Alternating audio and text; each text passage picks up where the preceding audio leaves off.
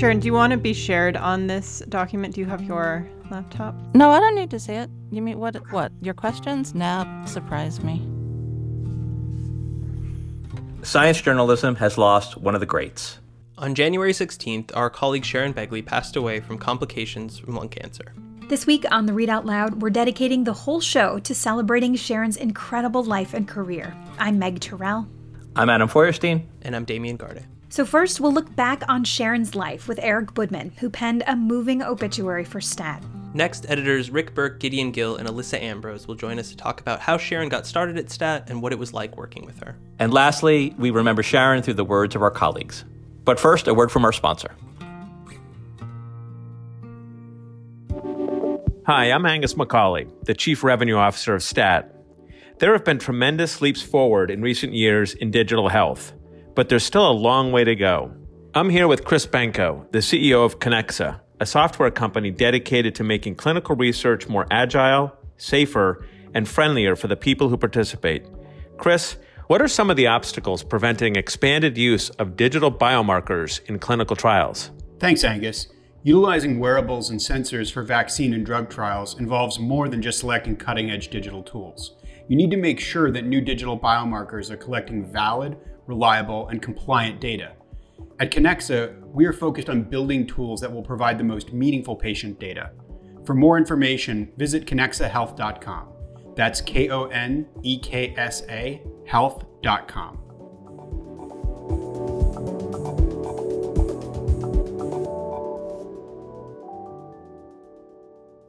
In the days since Sharon's death, there have been truly countless tributes and remembrances from people who knew her or knew her work. We're going to hear quite a bit from Sharon's friends and colleagues here at STAT, but we figured we'd start with a few words from outside our team. Yeah, here's uh, Francis Collins, director of the National Institutes of Health. I was stunned and saddened to learn of the passing of veteran science writer Sharon Begley. I've known Sharon for many years. In fact, she wrote a brilliant story less than two weeks ago about our work on the use of gene editing to cure the dramatic form of premature aging called progeria. Sharon will long be remembered for making the most complex science stories both exciting and accessible. So I send heartfelt sympathies to her colleagues, her friends, and her family. And here's Adam Rogers, a writer at Wired who worked with Sharon at Newsweek back in the 1990s. I think that the thing that I remember that at least I tried to learn working with her for a few years and then working next door to her for a few more was to try to have some elegance and leanness in my writing because that's what she did. I still remember her describing a comet as either a dusty ice ball or an icy dust ball. And just that one economical phrase captures so much scientific uncertainty and wonder at the universe and and to be able to do that and still be unflappable and wise and gracious and friendly are uh, really remarkable qualities. Stats Eric Boodman wrote an obituary for Sharon, tracking her remarkable career and the indelible mark she made on everyone with whom she worked. Eric joins us now to talk about it. Eric, thanks for coming back on the podcast. Thanks so much for having me, Meg. So, Eric, you interviewed people who worked with Sharon at every stage of her 43 year career as a journalist. What were the common threads that emerged? The thing that really stuck out to me was that even though I I worked with Sharon for five and a half years, I really had no idea just how much of a star she was going back decades. And I think that was something that really came through is that she was totally revered at uh, Newsweek. And yet you'd never know that from spending time with her. You'd never know that she'd written cover story after cover story, or that whenever she did, it was quote unquote newsstand gold. So take us back to the beginnings of Sharon's career. She graduated college in 1977 and immediately took a job at Newsweek. What was the place like at the time? It was a pretty macho place, as far as I can tell. The first senior editor uh, who was a woman, had just been hired in 1975, and that was five years after a lawsuit, which was one of the first uh, gender discrimination lawsuits in an employment setting in the U.S., and that was against Newsweek. I think it took a little while for the culture to actually become a little more egalitarian. So I don't think it was an especially easy place to come in as a young woman researcher and actually advance. But soon Sharon actually did advance. And as soon as she did, people saw just how brilliant her writing was. So Sharon's job essentially boiled down to science writer, but the scope of her work was much broader than that. How did her former colleagues describe her early days in the business? So she was writing mostly about science, and that included everything from marine archaeology to baboon sex to neuroscience. You name it, Sharon was writing about it. She wrote cover after cover about dinosaurs, but also she was sort of the go to person whenever they had a big, important story that needed a beautiful writer. So when Princess Diana died, Sharon was the person to write the cover story. She wrote a number of cover stories about 9 11. And a number of her colleagues brought up the uh, piece she wrote after Charles Schulz's death as well. So it really extended far beyond science. So, over the ensuing years, Sharon became an eminence uh, in our profession. But as you wrote in the obituary, you know, she never developed the fussiness or the ego that we often associate with people at the top of their vocation. You talked to multiple generations of writers who considered Sharon a mentor. What did they say about working with her? They all talked about how kind she was, but not in a sort of goody goody or false kind of way. I think she was really a, a straight talker. And she also, I don't think, coddled the people she worked for, but rather taught them by example. So a number of people said, Oh, you know, I'd come in and I'd say, I'm going to do this and I'm going to do that. And she'd look across at me and say, No, this is what we're going to do. So, Eric, uh, I'm going to commit the sin of reading your own writing back to you, and I apologize in advance. But there was a particular passage of your obituary that really stuck with me. Um, it was on the topic of Sharon's self-proclaimed academic mediocrity, and you wrote, "quote The one thing you couldn't trust Sharon about was her own ability. Maybe that's why she almost never wrote in the first person. Her self-effacement couldn't meet her standard of telling the truth." Could you expand on that a little bit for for people listening? So she talks about herself as not having been especially good at physics, I sort of have my doubts because I have never seen Sharon be not good at anything. But also, she was the kind of person who wouldn't speak necessarily in staff meetings unless someone asked her to. You know, I think there are a lot of loudmouths in our business, and uh, she was not one of them. She didn't like to hear herself talk. Eric, you mentioned um, that you know, one of the things about Sharon was when there was a big event, you know, her editors looked to her, a beautiful writer um, who was capable of capturing that big event. And I think you are a beautiful writer, and Rick Berke asked you to capture this this big and terribly sad event, and um, that you know speaks volumes. And thank you so much for being with us. Thank you so much, Meg. And I wish it were under different circumstances, but thanks for having me.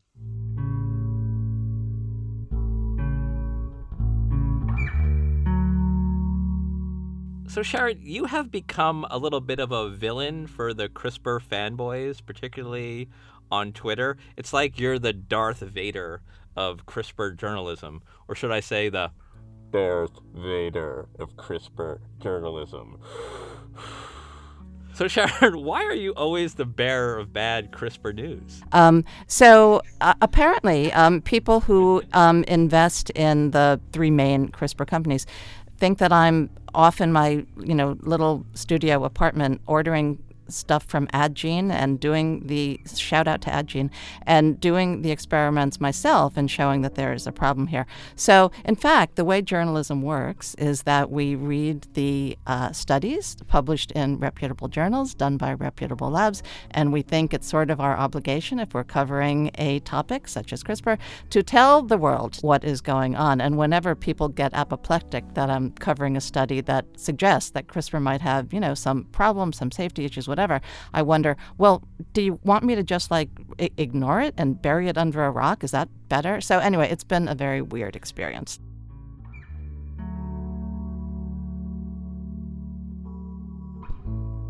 That, dear listener, is Sharon Begley in a nutshell. I, I love that clip. You know, on reflection, the only thing that I would say now is that I probably misspoke. Sharon is not the Darth Vader of CRISPR journalism. She is the Yoda of CRISPR journalism.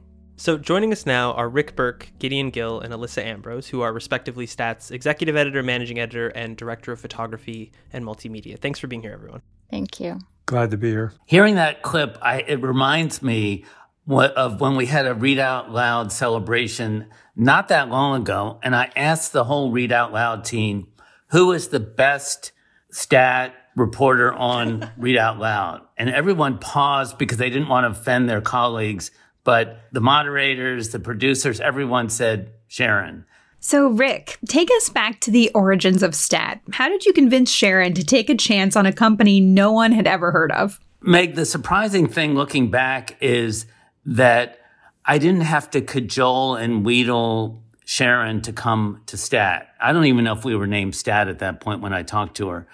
I reached out to her and it was effortless. Sharon was totally game to uproot her life in New York and her husband and move to Boston for this unknown startup in June of 2015. Sharon was the first big name reporter at Stat. And she drew a lot more people who, who thought, well, wait, if Sharon Begley is at Stat, this must be an outfit to take seriously. So, Gideon, you were Sharon's editor for her entire tenure at Stat. Tell us about that experience. Honestly, Adam, I was intimidated by her at the start. Um, here was this superstar science journalist coming to Stat. And, you know, I've been doing this for a long time, but I was a bit worried about whether I would measure up. And she just put me at ease uh, right off the bat. You know, there was one other thing that actually helped put me at ease with, which maybe I shouldn't say this, but um, I realized that she was actually human. Uh, when in her first story, uh, she actually made a very minor mistake uh, that we had to correct. And I, I thought to myself, okay, she's just like the rest of us. I, I wouldn't put it past her doing that on purpose because she knew it would make us feel better. yeah, I was going to say after that, I mean, she was just amazingly delightful to work with. Um, so kind, so generous. I mean, as an editor, you're, I'm supposed to be a teacher in a way, but she taught me way more than I ever taught her. She was such a beautiful writer. She would write with verve and voice. I remember once she was writing about gene drives, which, you know, are, are very, it's a very complicated uh, molecule. And I remember her writing that they were as readily available as tea cozies on Etsy. so, Alissa, one of your jobs here at STAT is senior producer of this podcast, on which Sharon was a frequent and treasured guest, as Rick mentioned earlier.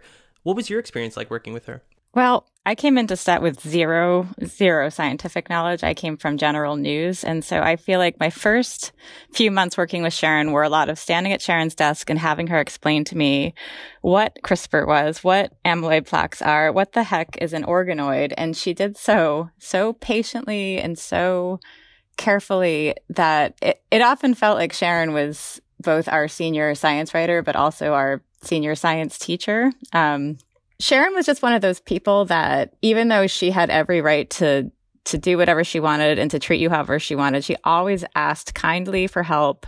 She always was super respectful of your job. She was incredibly helpful in finding, you know, getting you started on finding photos for her, for working with us on data visualizations for her stories, for being on the podcast. She always just did so with a smile and with the understanding that she wanted to make our jobs as easy as they could be. She also had this way of walking up on you without knowing she was there.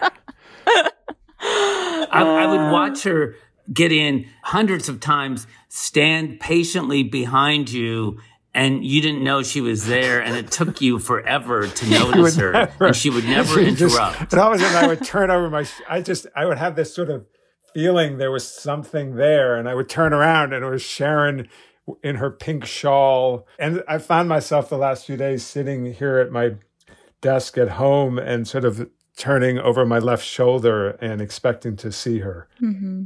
And, and the other thing is, I have never in my life worked with as all around gifted a reporter as Sharon Begley. I used to tease her that she was um, the Meryl Streep of American journalism. And I don't, I don't know if she liked that or not, but she made it seem so effortless and such ease and such range.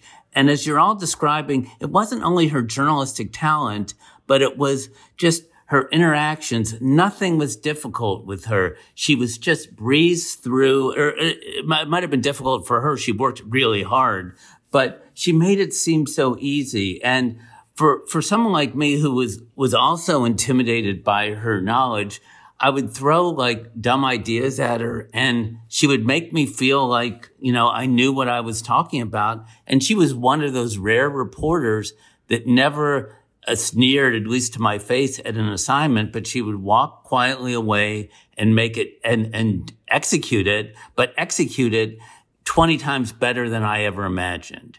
And that's a real gift. Yeah, I remember her. She very often would say, I'll sleep on it when you would offer an idea, which for most reporters would mean, I hope you forget about it by tomorrow morning. But not with her. She Yeah, are you are you hearing that, Adam? Like next time I ask you something, Adam, you should say, "Let me sleep on it, Rick." Good idea.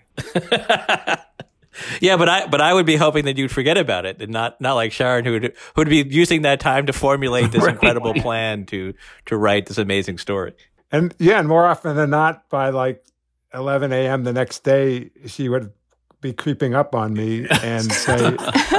I sent you the story. And I was just saying, I think Rick, you can speak to this. I mean, I think that some of the biggest moments in stat journalism, and if you think about Sharon's participation, her hand in in some of these big stories, I mean, there was a reason why we turned to her for some of these huge stories. Yeah, I remember one, one of her. I think it was a story that ran. I think the first week of stat when we were all gathered uh, in the summer. And I said, Sharon, for your first big story, Sharon, who's the most important scientist in the world that you want to write about? And that's when she did the big CRISPR Fung story that was like a classic story that um, no one else had done. Um, when we gathered to, you know, years later to, to say, let, let's do the definitive story that no one else has done on Alzheimer's Sharon, what is that? And she said, well, there's, you know, there's talk of a cabal among scientists and academics and researchers about why we're nowhere near a cure for Alzheimer's. And she went and spent months proving that point and writing a story that was really an impactful story. We could go on and on, but the, the other thing that shouldn't get lost here is Sharon's stories in the first half of 2020 about um, COVID and the pandemic you read those stories and they are among the most prescient stories in American journalism that you would see about what happened, where we were headed, what she had trademark stories on what the scenarios were for the pandemic. Remarkable, remarkable ahead of the curve journalism that really um, contributed greatly to the public's knowledge of what was happening with COVID one of the other things that stands out to me thinking about sort of the the Sharon greatest hits compilation um, journalistically is that you know beyond her sort of impeccable skills as a reporter and beyond you know we've talked a lot about her incredible gifts as a writer and, and her her ability to put words together sharon had a sense of moral clarity that i think um, you know maybe we haven't totally underlined yet. You know i think of you know rick you mentioned her reporting uh, on Alzheimer's, there was a righteous indignation underlying that that the you know missteps and, and some of the foolishness in alzheimer's research had a real toll. Scientists had effectively left behind millions of patients who had this disease and, um, and and are desperate for a treatment that might make a difference. And you know likewise her reporting on sickle cell disease and some of the medical racism that underlines the state of, of that. So thinking about sharon as a journalist I, I think that that's another facet of what really animated her in chasing down these scoops and writing these memorable stories is that there was this strong moral component that she might not necessarily have articulated out loud, but I think is a through line throughout uh, her work over many years.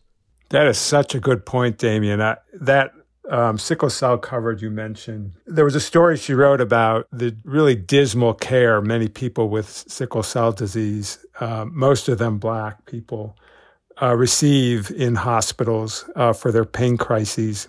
And she very simply wrote this amazing sentence. The U.S. healthcare system is killing adults with sickle cell disease, period. And the wonderful thing is, she could say that so authoritatively because she so thoroughly reported that story that it wasn't opinion, it was fact. Sharon used to write a column called Gut Check, and it would go into behind the scenes science and more in depth science on these everyday topics. But the column was like a perfect name for what Sharon did in every story and in every circumstance in our office because if you needed a gut check on anything, on your sources, on your facts, on making sure your graphics made sense, on asking her career advice or life advice, Sharon was the person to go to. And I think her her desk probably has been more worn down than others because of all of us sitting there asking her for these gut checks all the time. Um, and that was super apparent in her own reporting, and I think is reflected in any story any of us have done over the years. And I think that might be the thing beyond just hearing her voice and seeing her face that we're going to miss at STAT. The other thing I was going to say, just as as Sharon's reader, that I really admired and that I think is is unfortunately rare in journalism, is the clarity she had about like how the world works. Um, you know, if you read Sharon's science reporting, it's very clear science is not magic. It's just a bunch of people, and people quite often happen to be problematic in various ways. And so, if you're Sharon's reader, you know, Eric Lander is just a guy. George Church is just a guy. She didn't sort of god up her subjects or kind of muddy the waters of like the process of biology such that it seemed distant she approached writing about science the way one might approach writing about auto mechanics. It is a process, and she elucidated it for us, and it's often very complicated, as, as auto mechanics often is, but it's also just the same office politics apply in the lab that changes the world as they do, you know, in any given office. And I think that's so clear in her writing, and I, I think it's so it's so beneficial to me as a reader and, and as a writer trying to steal uh, as much as I can from her that um, you know the simplest explanation is often the best one because it allows you to kind of cut through the BS that people who want to convince you of something that's not true uh, quite often spin in front of you. And Sharon was just such a wonderful guide through that world. The other thing is there's the response to her passing has been so um, constant and uh, the outpouring has been it's just a reflection of how special she was to our readers. And I, I'm I'm still getting emails from readers who did not know her, who were grateful for her work. I'm getting notes from PR people who never met her, but said she was just such a pleasure to work with for years and years and years. From everyone from scientists to sort of readers to everyone, the outpouring is not your normal outpouring. I got an email this morning from the PR guy at Moffitt Hospital in Tampa. And for that, her last story on lung cancer among never smokers, she had arranged to interview a patient from there. And the interview was scheduled for last Thursday, by which time she was in the hospital and near death. She still took the time on Tuesday night to send an email to this PR guy to say, I'm sorry, I'm not going to be able to do the interview. Just what a professional to the very end. How lucky were we to get five years with her? Well, thanks to all three of you for for joining us today, for spending this time, and for for sharing your remembrances of Sharon. Thank you. Thank you so much.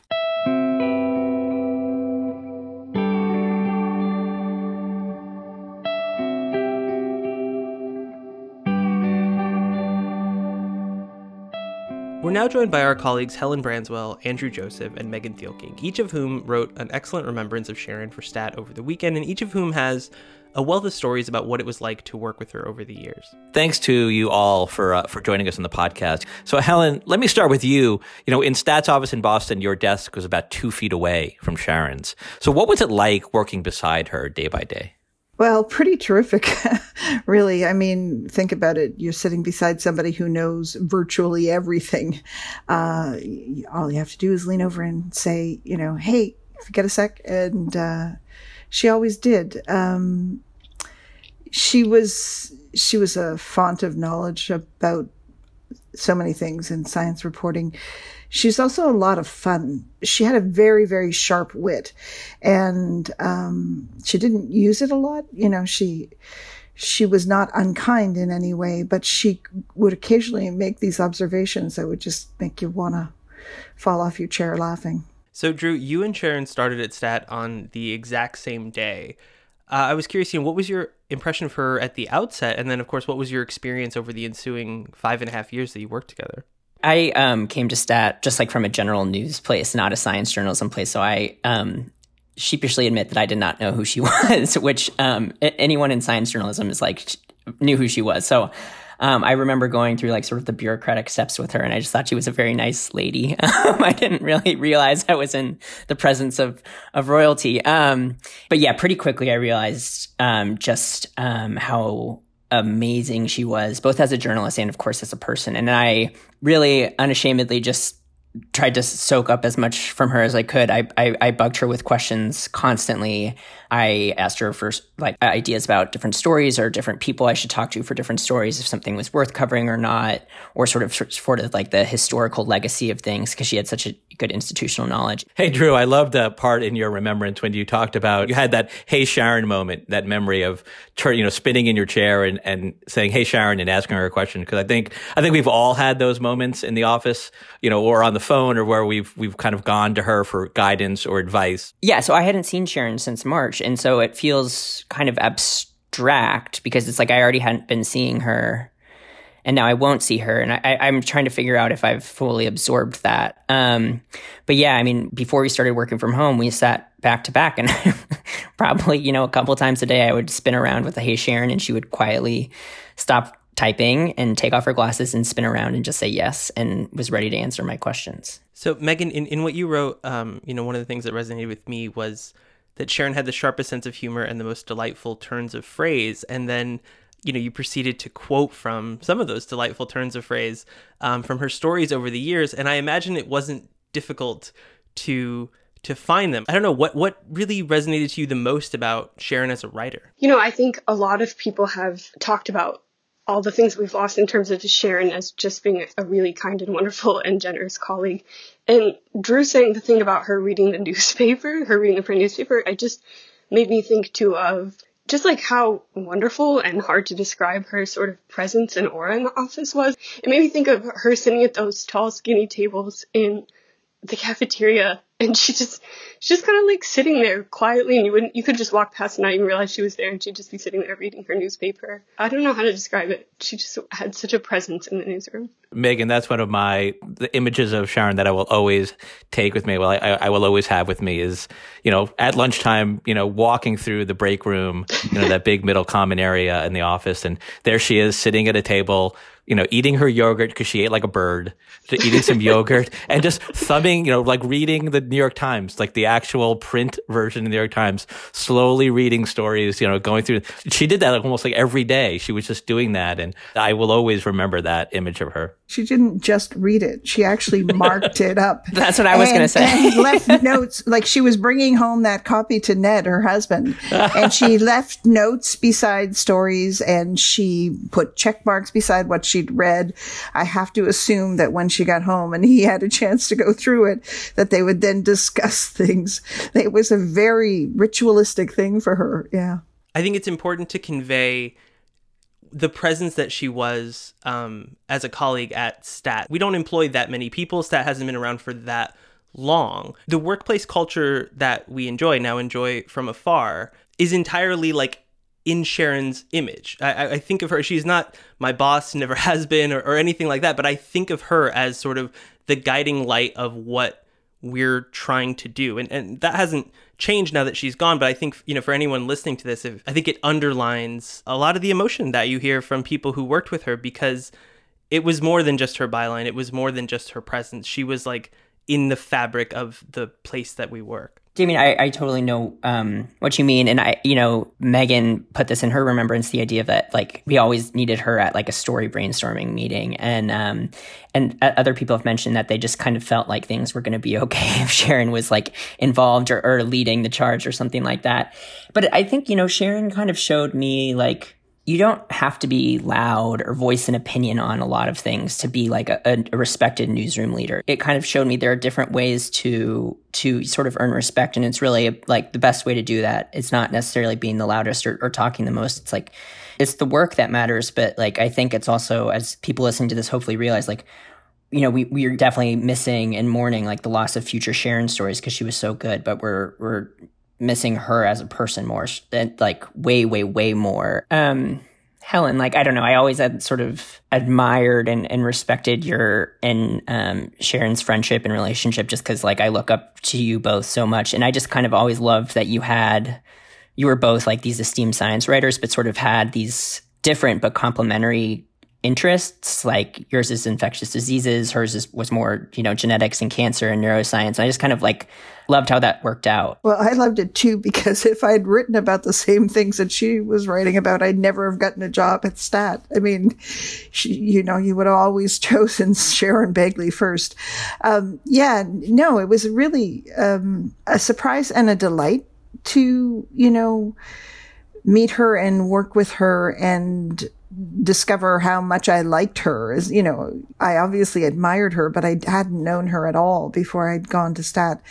And to, you know, find sort of a kindred spirit and somebody whose presence in the newsroom was so critical and so positive, and she was so generous with her time. I mean, she was a terrific person to work with. She really was. I mean, I feel like that, you know, there are several times or several projects that we worked on together, you know, webinars and special reports and other things where there were times where I would just get panicked. Like deadlines were coming up. We had a lot of things going on. And then I would look over at Sharon and like, she'd be like, relax we'll get it done. And, you know, or I would go into the Google Doc that we were sharing and I would just see words flowing across the screen, you know, uh, that she was working on from her desk and I was working on from my desk. And, and I didn't. I realized at that point, yeah, not only will it get done, but this work that we are producing is going to be excellent. Um, because that's just the way that she was, you know, there was no other way to do things. That's something that Drew mentioned in the, the remembrance, the lovely, lovely remembrance he wrote about Sharon.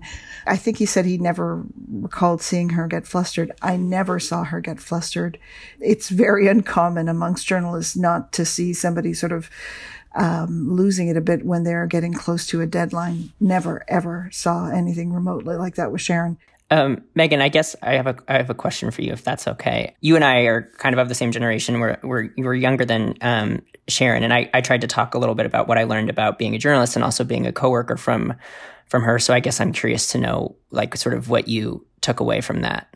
Sharon was just so, so generous, especially to people who were early in their careers or just starting out. I mean, every single intern that came through Stats doors, the first person that they wanted to talk to was Sharon, uh, and she always made time for people. You know, and I put this in my remembrance, but when I first started working in Staten with Sharon, I was writing the newsletter, and Sharon and Helen actually were by far my biggest contributors. They both would just volunteer items without ever being asked. And when I stopped to think about that, it's kind of remarkable that these two people who are so prolific in their fields and have so many important stories to do were making time to write items for a morning newsletter constantly, like multiple days a week. Um, as someone learning how best to work in a newsroom and how I want to work in a newsroom and how I want newsrooms to work. Sharon was such a, a guide in that regard. She really was just the absolute best model of how we all could treat each other and also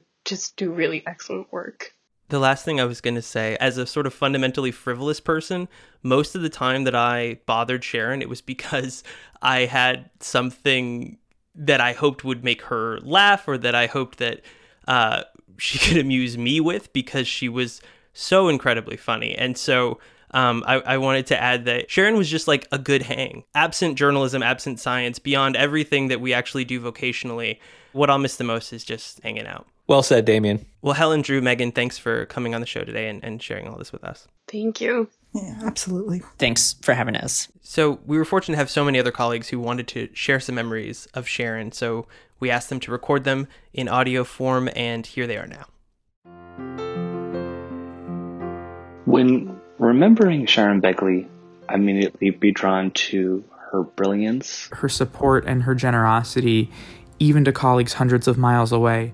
Her expertise at her craft, her ability to cultivate words like no other. Her generosity was matched by her incredible knowledge. But I don't think it can be overstated enough just how truly, genuinely kind and caring and warm she was to any person who she met. I always felt safe working with Sharon. She had uh, no ego, none. And uh, it was especially impressive because given her accomplishments, given the way she could write, she would have been within her rights to have an ego the, the size of the Goodyear blimp. Sharon was a class act. She had a high sense of humor and always told it like it was with no apologies. She could see around corners. She was kind, insightful, gracious, very smart, an unequaled listener. She was so generous with her time and vast expertise, and her gut checks were crucial. Reading Sharon's stories in Newsweek as a kid, I think shaped my idea of what a fun science feature reads like. If I ever had a scientific question, I knew I could go to her. I knew she would call me within 30 seconds and, and just provide so much support and positivity. I called her uh, when I was thinking about coming to STAT, and she realized I was worried about leaving a place I'd worked for decades. And I remember she said, Oh, I see what's going on. Look, people will cry, and then they'll be fine. And after that, it's fantastic. One time, she said she whipped out her tiny ruler to measure out the diameters of the circles that I made, just to make sure that they corresponded with the diameters that she'd already calculated. The most recent Nobel Prize in Chemistry was jointly awarded to Jennifer Doudna and Emmanuelle Charpentier. Sharon wrote a beautiful story ahead of time in great detail with great phrases, none better than her lead. That said, take that, US legal system. And she just knew what was going on in my head, and that's what made her story so good. Because she knew what the reader wanted to know before the reader did. But there was no pretense of superiority, ever. These qualities not only made her an outstanding journalist, but a terrific person. She was someone you could trust.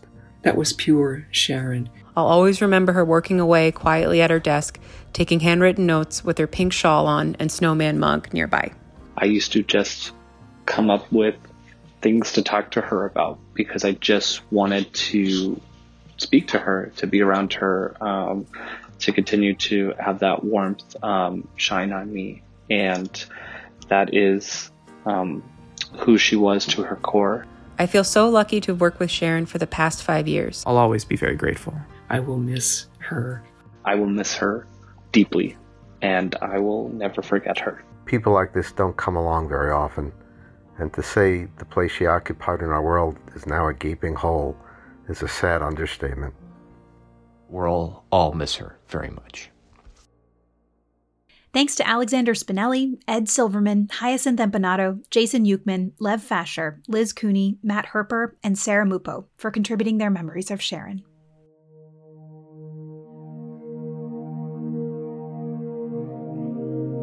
That does it for another episode of the Read Out Loud. Thank you to Theresa Gaffney for producing this week's episode. Our senior producers are Hyacinth Empinado and Alissa Ambrose, and our executive producer is Rick Berke. And if you like what we do, leave a review or a rating on Apple Podcasts or whichever platform you use to get your podcasts. And as always, we'd love to hear from you. Tell us what you liked about this week's episode, what you didn't like, and of course, share any memories you have of Sharon Begley. You can do all of that by sending us an email to readoutloud at statnews.com. See you next week.